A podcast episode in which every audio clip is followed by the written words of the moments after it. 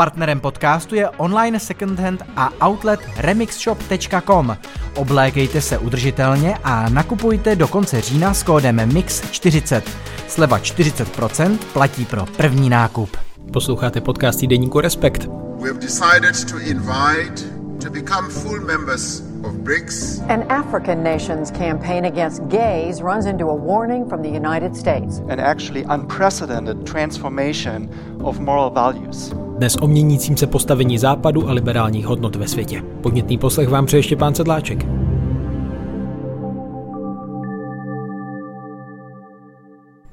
Ve studiu vítám Tomáše Lindnera, kolegu, který vede zahraniční rubriku týdeníku Respekt. Ahoj.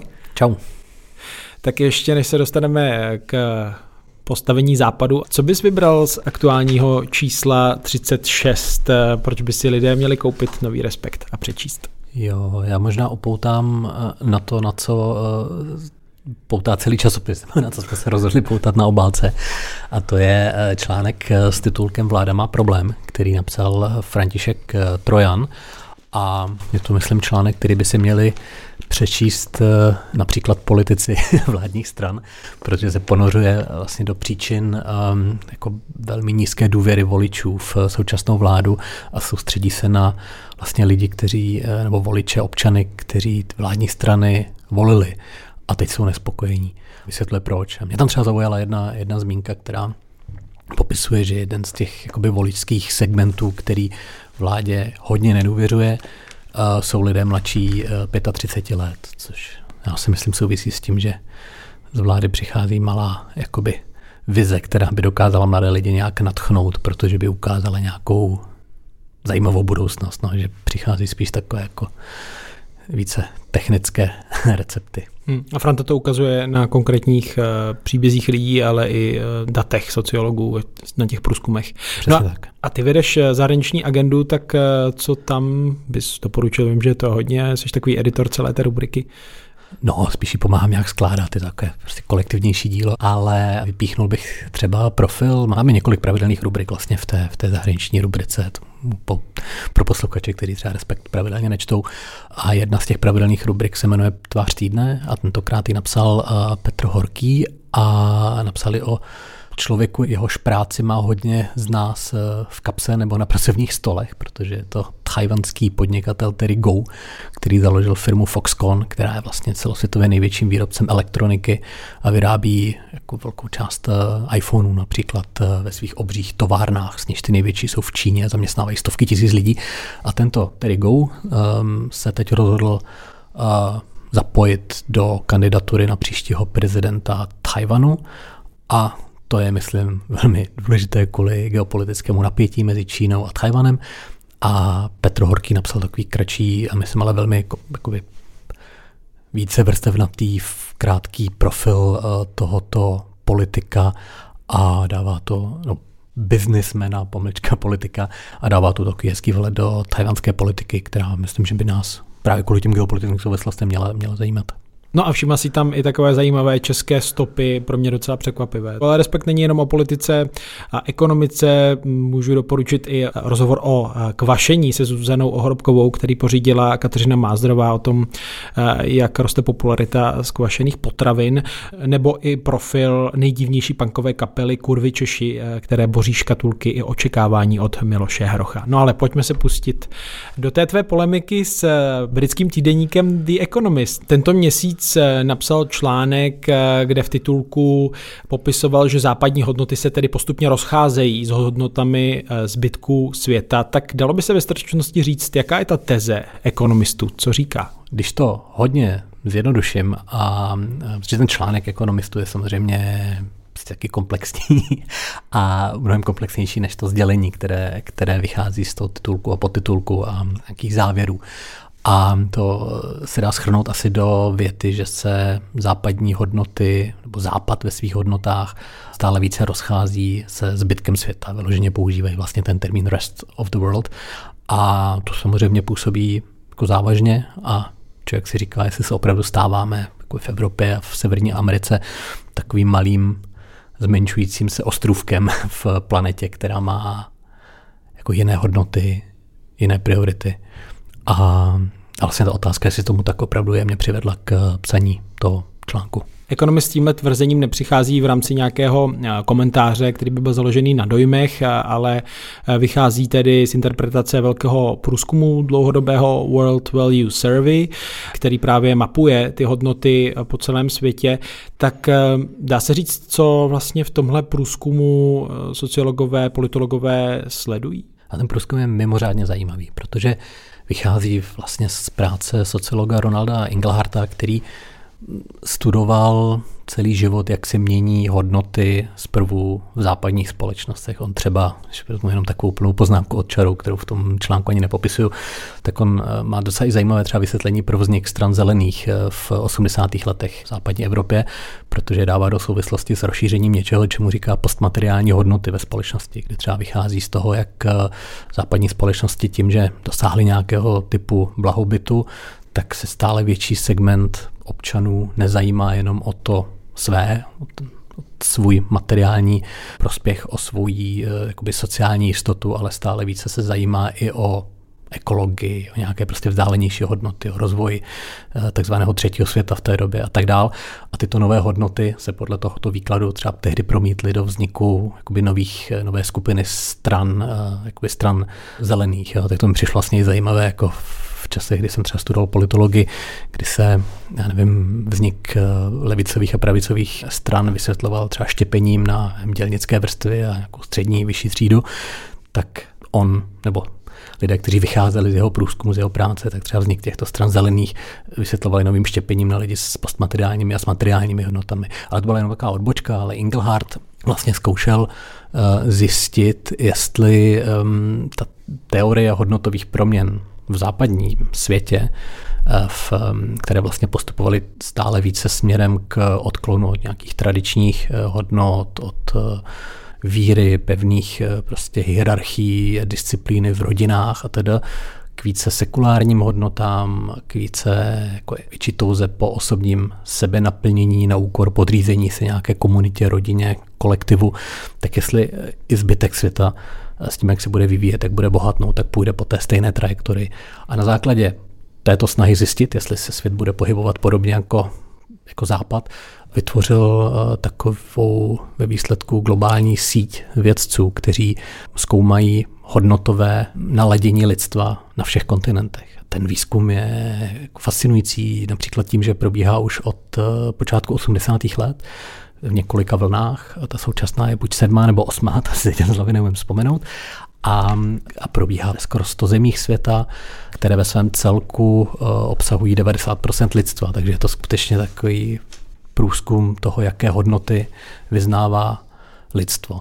A v podstatě všude v, v těchto desítkách zemích eh, chodí eh, terénní výzkumníci, za lidmi ve vesnicích, ve velkých městech, od nigerijského Lagosu po egyptský venkov nebo čínský venkov nebo bohatá předměstí San Franciska a zkrátka ptají se lidí z reprezentativních vzorků na asi 200 otázek týkající se jejich hodnot. Jo. Typu, jak důležité pro vás je, aby děti poslouchaly, jak přípustné fyzické trestání eh, dětí, jak důležité pro vás je, že žijete v demokracii, eh, nebo naopak přáli byste si silného vůdce, kterého nebudou omezovat nějaké parlamenty a, a podobně.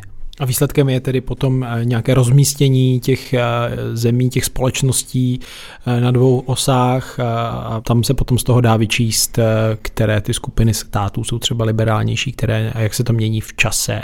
A na tom tedy ekonomist potrhuje to, že se z jeho pohledu tedy zastavilo nebo zvrátilo to prosazování eh, liberálních hodnot eh, v závislosti na nějakém rostoucím blahobytu ve společnostech. Jo. Je to tak? V podstatě ekonomist eh, porovnáním toho, jak tento výsledný graf, jak si ho, jak si ho načrtl. A najdete a, ho i v Respektu? Jo, přesně v Respektu ho najdete. Můžete si tam vlastně sledovat cirka 90 států a pozorovat, jako v jaké části na těch souřadnicích mezi hodnotami tradičními a sekulárními na jedné ose a na druhé ose hodnotami přežití, podřízení kolektivu versus uh, sebenaplnění emancipace, tak na jaké, v jakém prostoru na těchto osách se, se, se, se daný stát, včetně třeba Česka, nachází. A ekonomist vlastně došel k tomu, že ten graf se zás tak moc nemění a během minulých dekád a že to podtrhuje to, že se vlastně Západ a zbytek světa nezbližují, když to zjednodušuji. Ale já opravdu jsem vyloženě ne, nebral ten článek jako polemiku s ekonomistem, protože i ten text ekonomistů je potom, jak říkám, komplexnější, hmm. ale spíš jako možná polemiku s tady tím titulkem nebo hlavním sdělením toho, toho, hmm. toho článku v ekonomistu. Omlouvám se ekonomistu, jestli jsem s ní teď trošku udělal slavněného panáka, a, ale při pohledu na ta data se nabízí víc hypotéz, nebo přinejmenším dvě, jak, co se vlastně děje, nebo jak vypadá ten trend. Ale ty v tom vlastně odkazuješ i, i na dalšího sociologa, který se na tom průzkumu podílel. Tak, tak jaká je ta další interpretace?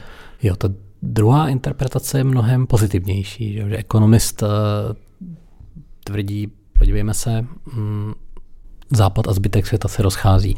A ta pozitivnější interpretace je, um, ano, západ a zbytek světa jsou pořád hodně od sebe a v některých otázkách se třeba rozchází, ale posouvají se stejným směrem, jakože vlastně na všech kontinentech, skoro ve všech zemích, ale na všech kontinentech uh, přibývá těch sekulárních hodnot, uh, přibývá emancipativních uh, hodnot na úkor těch hodnot podřízení se kolektivu nebo podřízení se nějakým starým jakoby, vírám nebo hierarchím. A to je, to je výklad, který přesně um, razí třeba třeba hm, Christian Welzel, což byl v posledních eh, letech nejbližší spolupracovník eh, to Ronalda Engelharta, zakladatele toho celého průzkumu, který předloni zemřel a je hodně optimistický, pokud se kouká na dlouhodobější jako trajektory uh, lidstva. Trochu frustrující při práci na tom článku bylo, že jsem oslovil uh, šest nebo sedm lidí, kteří se podílí na průzkumu World Value Survey a ani jeden mi vlastně neodpověděl, takže nebylo možné se s nimi vyloženě popovídat o Eh, nahlédnout trochu víc jako do střev toho samotného výzkumu, ale od Kristiana eh, Velslema jsem přišla automatická odpověď, že je na sabatikalu a v té automatické odpovědi byl, eh, byl odkaz na jeho krátký TED Talk, asi 15-minutový, který, který také jako vřele doporučuji, kde, kde vlastně tento, toto optimistické, převážně optimistické vyznění toho výzkumu schrnuje. Humanity as a whole has over the last couple of decades experienced a massive and actually unprecedented transformation of moral values. Second, and even more importantly, this transformation is a good thing because it brings to the surface the better moral qualities of our species.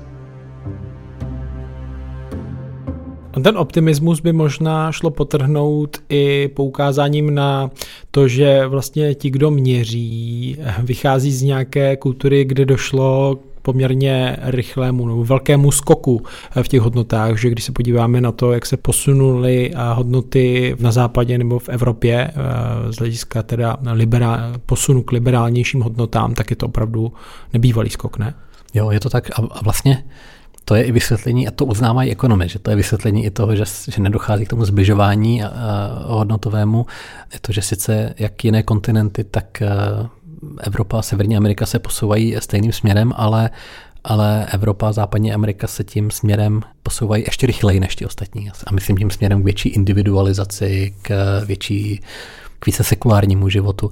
A myslím, že ten posun jde nejvíc opravdu cítit na těch otázkách rodiny, práv sexuálních menšin, LGBT, kdy to musíme uznat, jak se i Evropa nebo Spojené státy v minulých 20, jako 30 letech eh, posunuly, jako je, je, nebývalé vlastně v názorech na, na třeba stejnopohlední uh, svazky nebo na adopci dětí jako homosexuály. A myslím, že někdy, někdy uh, na to zapomínáme, že i u nás v Česku nebo v Evropě na západě eh, někdy zapomínáme na to, jak, eh, že to není tak dávno, co, co jsme v tomto směru učinili, takové velké pokroky a že na to bychom někdy, myslím, při, při třeba hodnocení těch jako nezápadních společností neměli zapomínat. Ty každopádně si všímáš, nebo jako takový lakmusový papírek slouží vlastně postoje k LGBT+, v těch zemích kdy se poukazuje na to, že v řadě států právě Afriky v poslední době došlo třeba k nějaké změně i politik, že se tam trošku vyhrocují ty postoje, je to tak?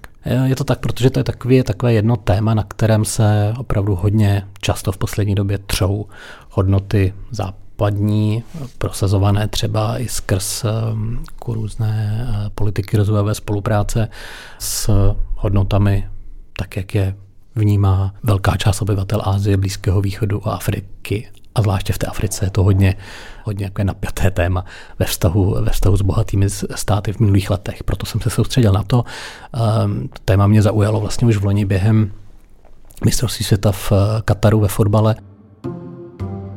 You said you're looking forward to, to the German guests. Are you also looking forward to homosexual German guests, or do they have to stay home? Listen, everybody's welcome in Doha. Kapitáni Anglie a Nizozemska, tedy Harry Kane a Virgil van Dijk, nakonec dnes nenastoupili s duhovou páskou na podporu lidí s menšinovou sexuální orientací.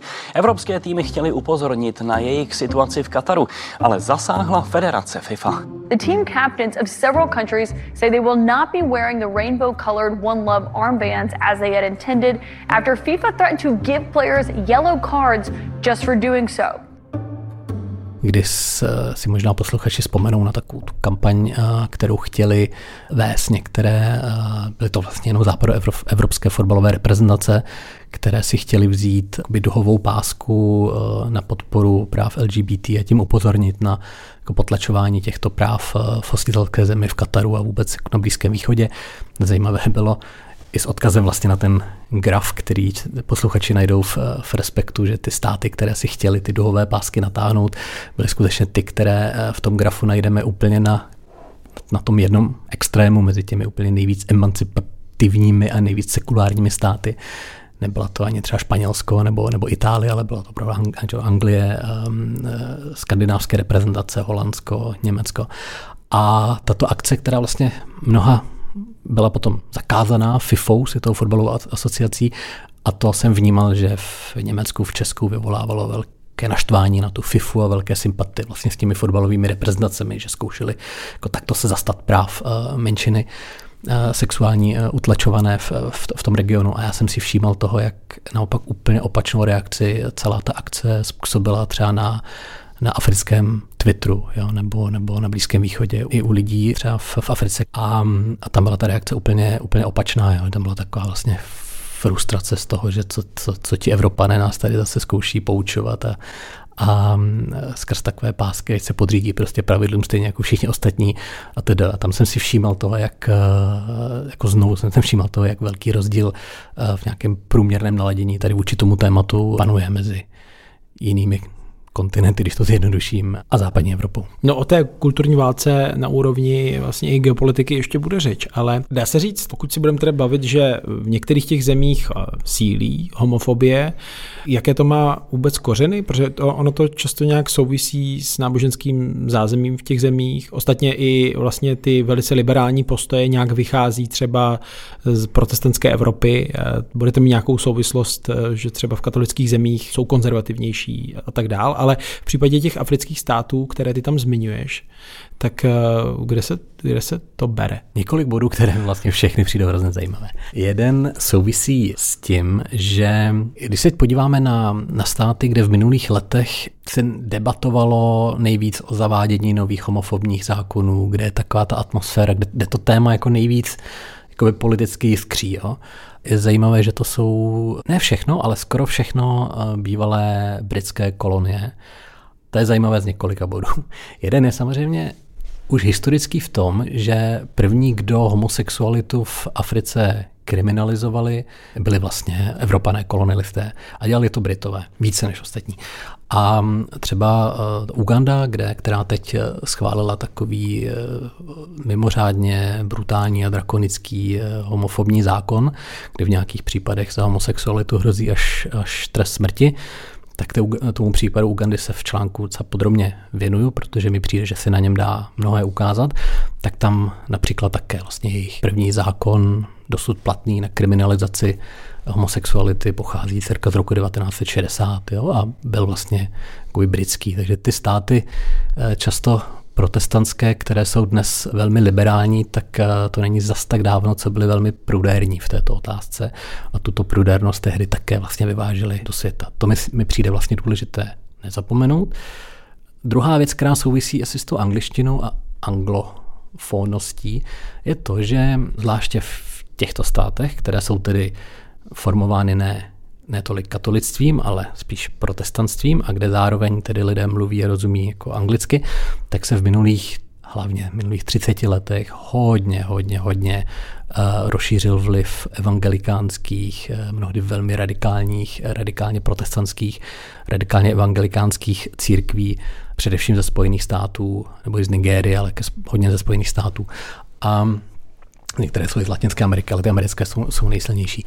A tyto církve jsou často velmi konzervativní a velmi bojují proti některým trendům, které se k jejich pobouření dějou ve Spojených státech nebo v západní Evropě. Například potraty nebo propagace třeba kondomů eh, jako způsobu boje proti HIV AIDS nebo právě nějaká tolerance k LGBT+. Eh, plus.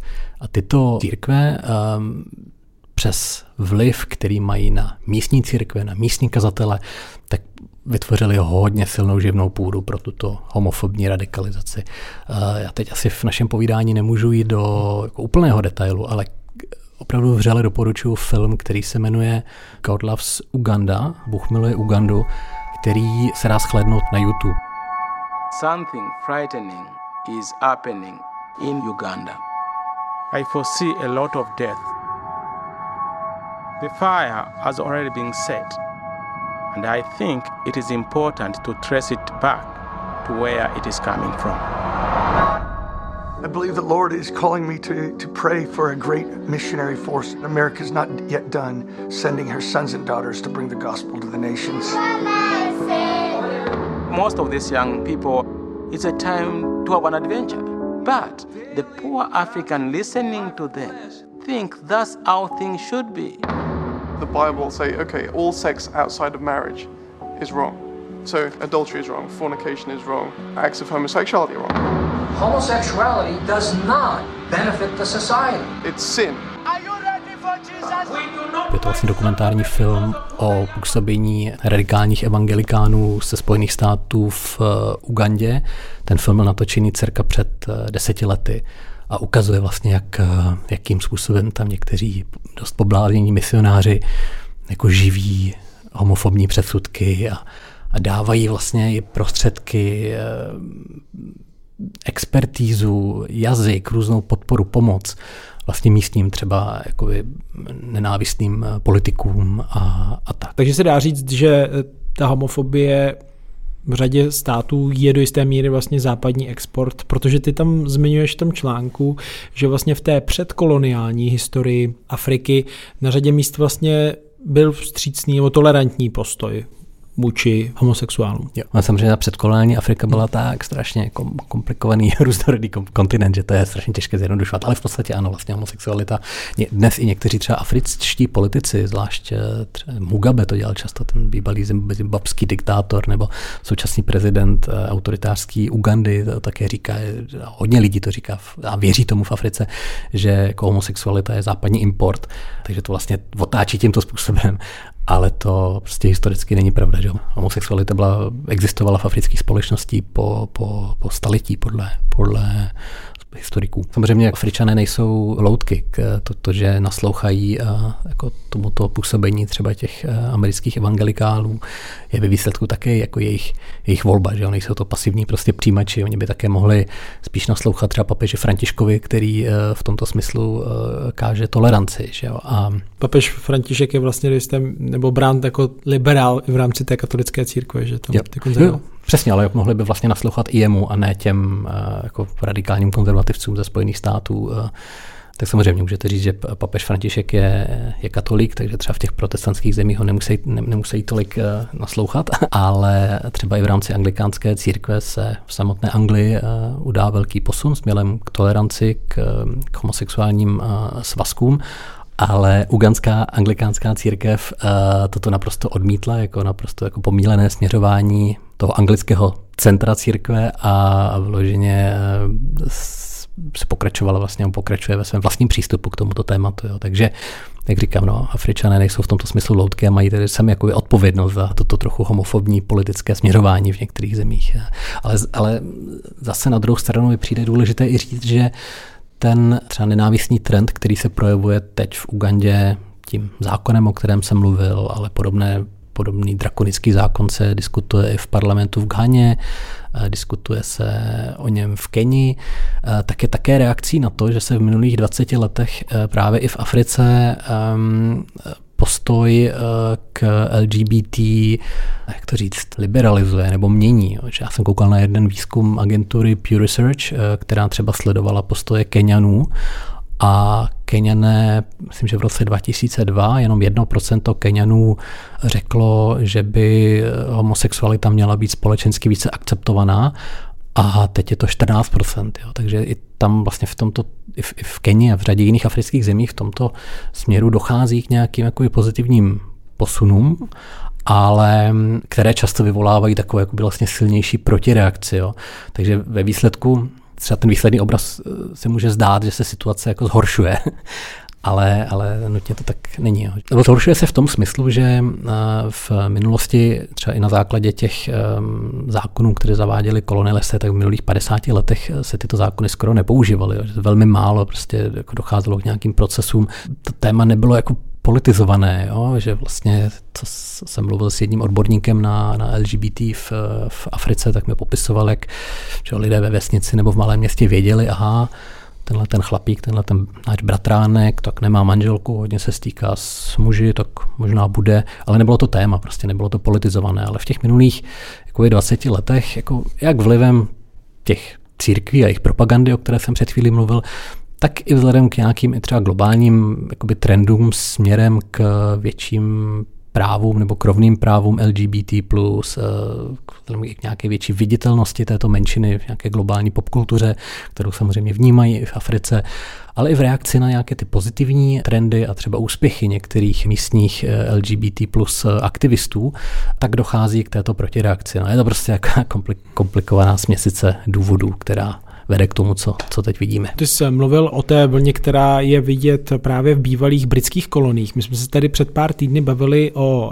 bývalých francouzských koloních, o té nenávisti namířené vůči postkoloniální politice Paříže. Dá se tam říct, že třeba ty bývalé francouzské kolonie jsou v tomhle ohledu vlastně liberálnější s ohledem teda na tu specifickou revoluční historii Francie a jiné hodnoty?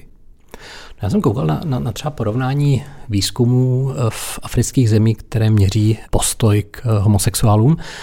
A je fakt, že třeba v té desíce zemí, eh, kde je ten vztah nejhorší, tak dominují, převažují ty bývalé britské kolonie, ale jako v tom veřejném mínění to zas jako tak jako dramatický radikální rozdíl jako také není, že také v té desíce nejhorších zemí najdeme frankofonii třeba Senegal nebo frankofonii Guineu ale, ale zajímavé je to, když se podíváme na mapu Afriky a kde je homosexualita kriminalizovaná a kde není kriminalizovaná, tak tam mezi těmi kriminalizovanými jako dominují ty bývalé, bývalé eh, britské kolonie a v řadě bývalých francouzských koloních eh, homosexualita kriminalizovaná není, jo? že třeba v Gabonu nebo v Koňské republice, v eh, pobřeží Slonoviny, v Mali, v Nigeru, v Beninu kriminalizovaná není. Jo? Tam je ten nepoměr jako hodně, hodně viditelný. A jak říkám dnes, myslím, že právě tím, jak eh, ty radikální evangelikální církve jsou převážně anglofoní, jsou v tom protestantském světě,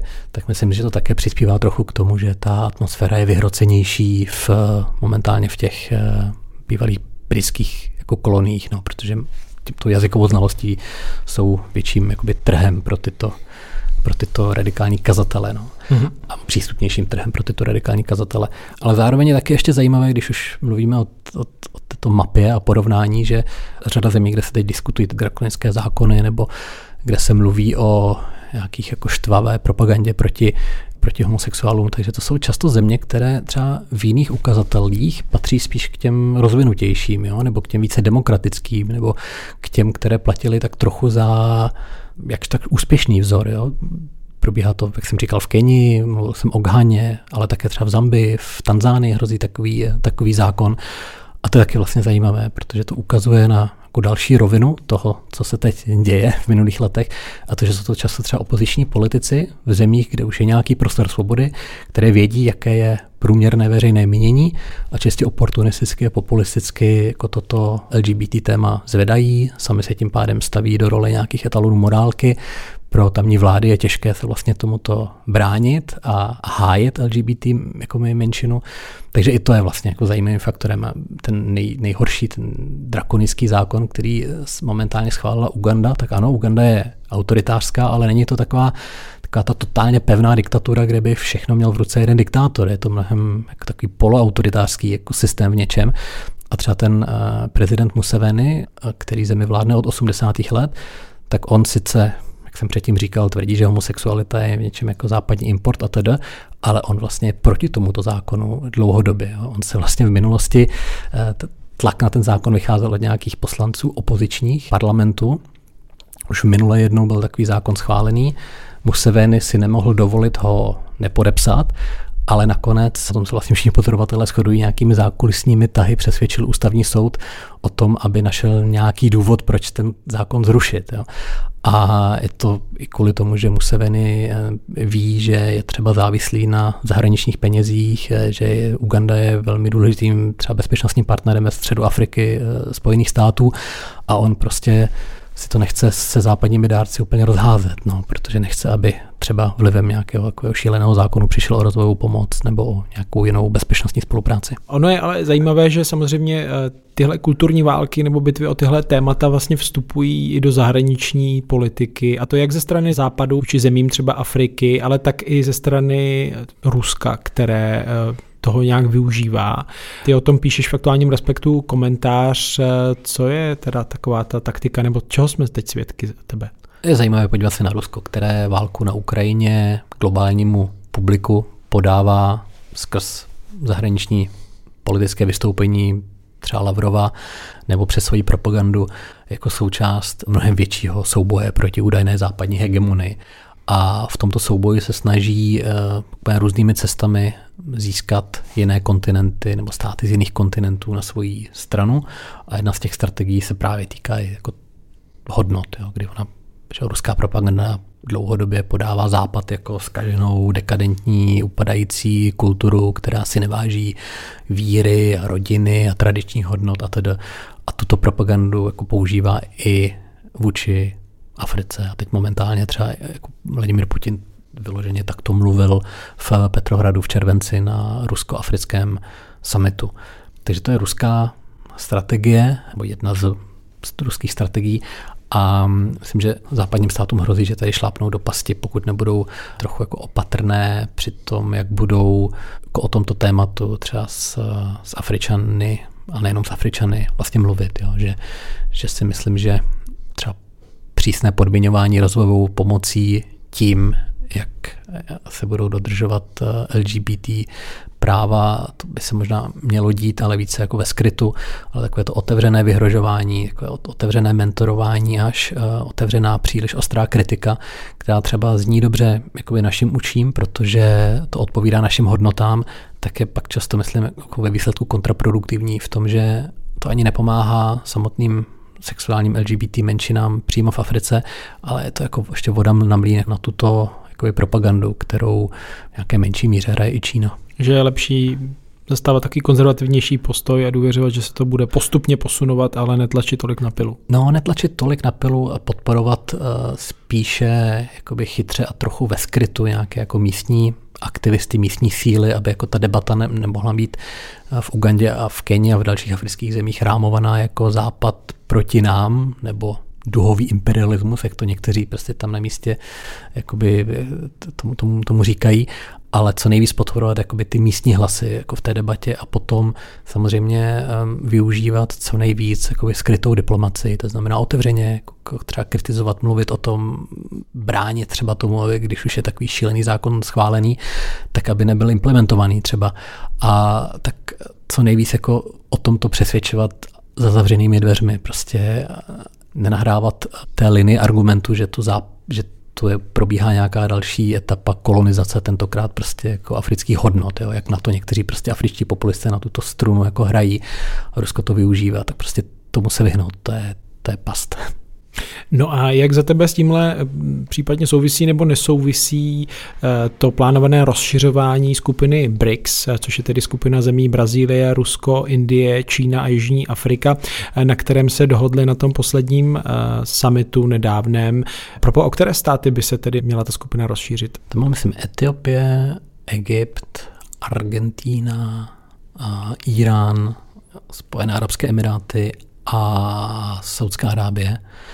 Takže taková docela velmi různorodá směsice eh, států i ve vztahu, různorodá i, v, i ve vztahu k LGBT+. A to vlastně na této souvislosti přijde skoro nejzajímavější, že eh, státy BRICS ehm, se v postojích k třeba LGBT plus a dalším hodnotám jako neschodnou, že mě sice se snaží vytvořit nějaký jakoby blok, který bude alternativou ke západnímu bloku G7 ve světové ekonomice, ale myslím, že také ukazují, eh, že nejde ten takzvaný zbytek světa hodit do jednoho pytle, jak to rámuje ten titulek z ekonomistu, o kterém jsme v eh, úvodu mluvili. Protože když se podíváme na politiku členů BRICS, už třeba té té dosavadní pětice vůči homosexuálům, tak se velmi liší. Že třeba jeho Africká republika má v tom to smyslu jeden z nejprogresivnějších eh, zákonů na světě. Vlastně byla to myslím, v pořadí pátá země světa, která uzákonila stejnopohlavní svazky někdy v roce 2005 nebo 2006. Jo. Takže jeho Africká republika tady najednou třeba v této otázce vůbec nezapadá do nějakého stereotypu zbytku světa nebo, nebo v úzovkách zaostalé Afriky a podobně Brazílie, že další vlastně velký eh, člen eh, BRICS, tak eh, ta také má uzákoněné stejnopohlavní sňatky už zhruba 10 let, takže vidíme, že někdy ty státy toho takzvaného zbytku jsou, jsou dál než, než my a to trochu jako nabourává tedy to dělení na které použil, použil ekonomic v tom, v tom titulku. Ano, někteří to komentovali s tím, že to je určitý ukazatel slábnoucího západu, že se proti němu staví taková jednotná fronta. Jak ty se na to díváš? Plně bych z toho nevyvozoval slábnutí západu, ale ano, prostě v nějakých ekonomických otázkách je tu nějaká aliance zemí, která, když jde o nějaké prostě uspořádání světové ekonomiky, tak má třeba jiné zájmy a bude vytvářet nějakou jako svoji, nebo už vytváří nějakou svoji alternativu, že mají nějakou svoji vlastní rozvojovou banku, která má být alternativou ke Světové bance, která chce dělat věci a projekty trochu jinak, za jiných podmínek než Světová banka. Uvidíme, jak to celé bude v praxi fungovat, zatím jsou ty výsledky jako spíš skromné.